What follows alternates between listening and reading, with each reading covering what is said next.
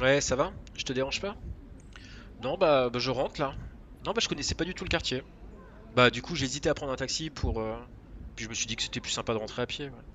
Mais je me suis pas rendu compte en fait que c'était aussi loin. Mm. Ouais, bah c'est juste que là il y a des gars qui me regardent euh, du genre c'est qui celui-là Qu'est-ce qu'il fout ici Mm. Ouais, bah voilà, tu sais, des, ya- des yakuza de monoprix quoi. Mm. Ouais, mais grave.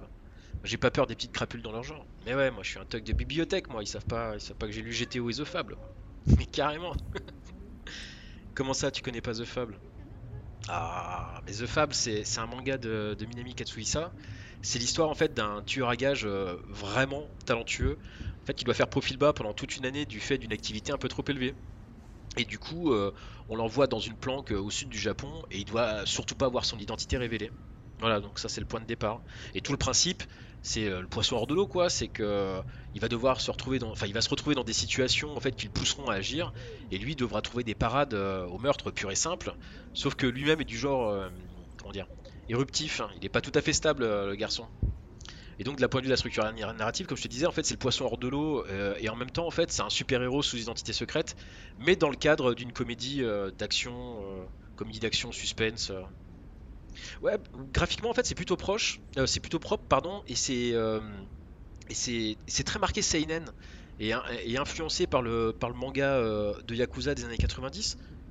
Ouais, ouais, je retrouve même sur certaines planches très travaillées, tu sais, un petit côté Ryoichi Ikegami. Ouais, voilà, ouais, celui, ouais, voilà, celui qui a dessiné Sanctuary.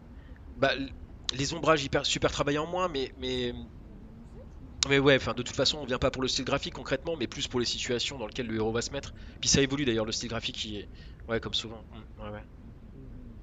Bah c'est très sympa à suivre. C'est dispo chez Pika euh, là là. Euh, je crois qu'il y a 4 tomes qui sont sortis. Ouais, puis bah la série elle s'est terminée en 22 tomes.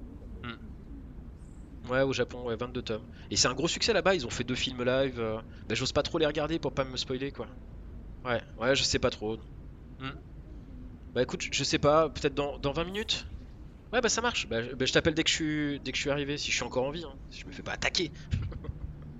Ça marche. À tout de suite, bisous. Bisous.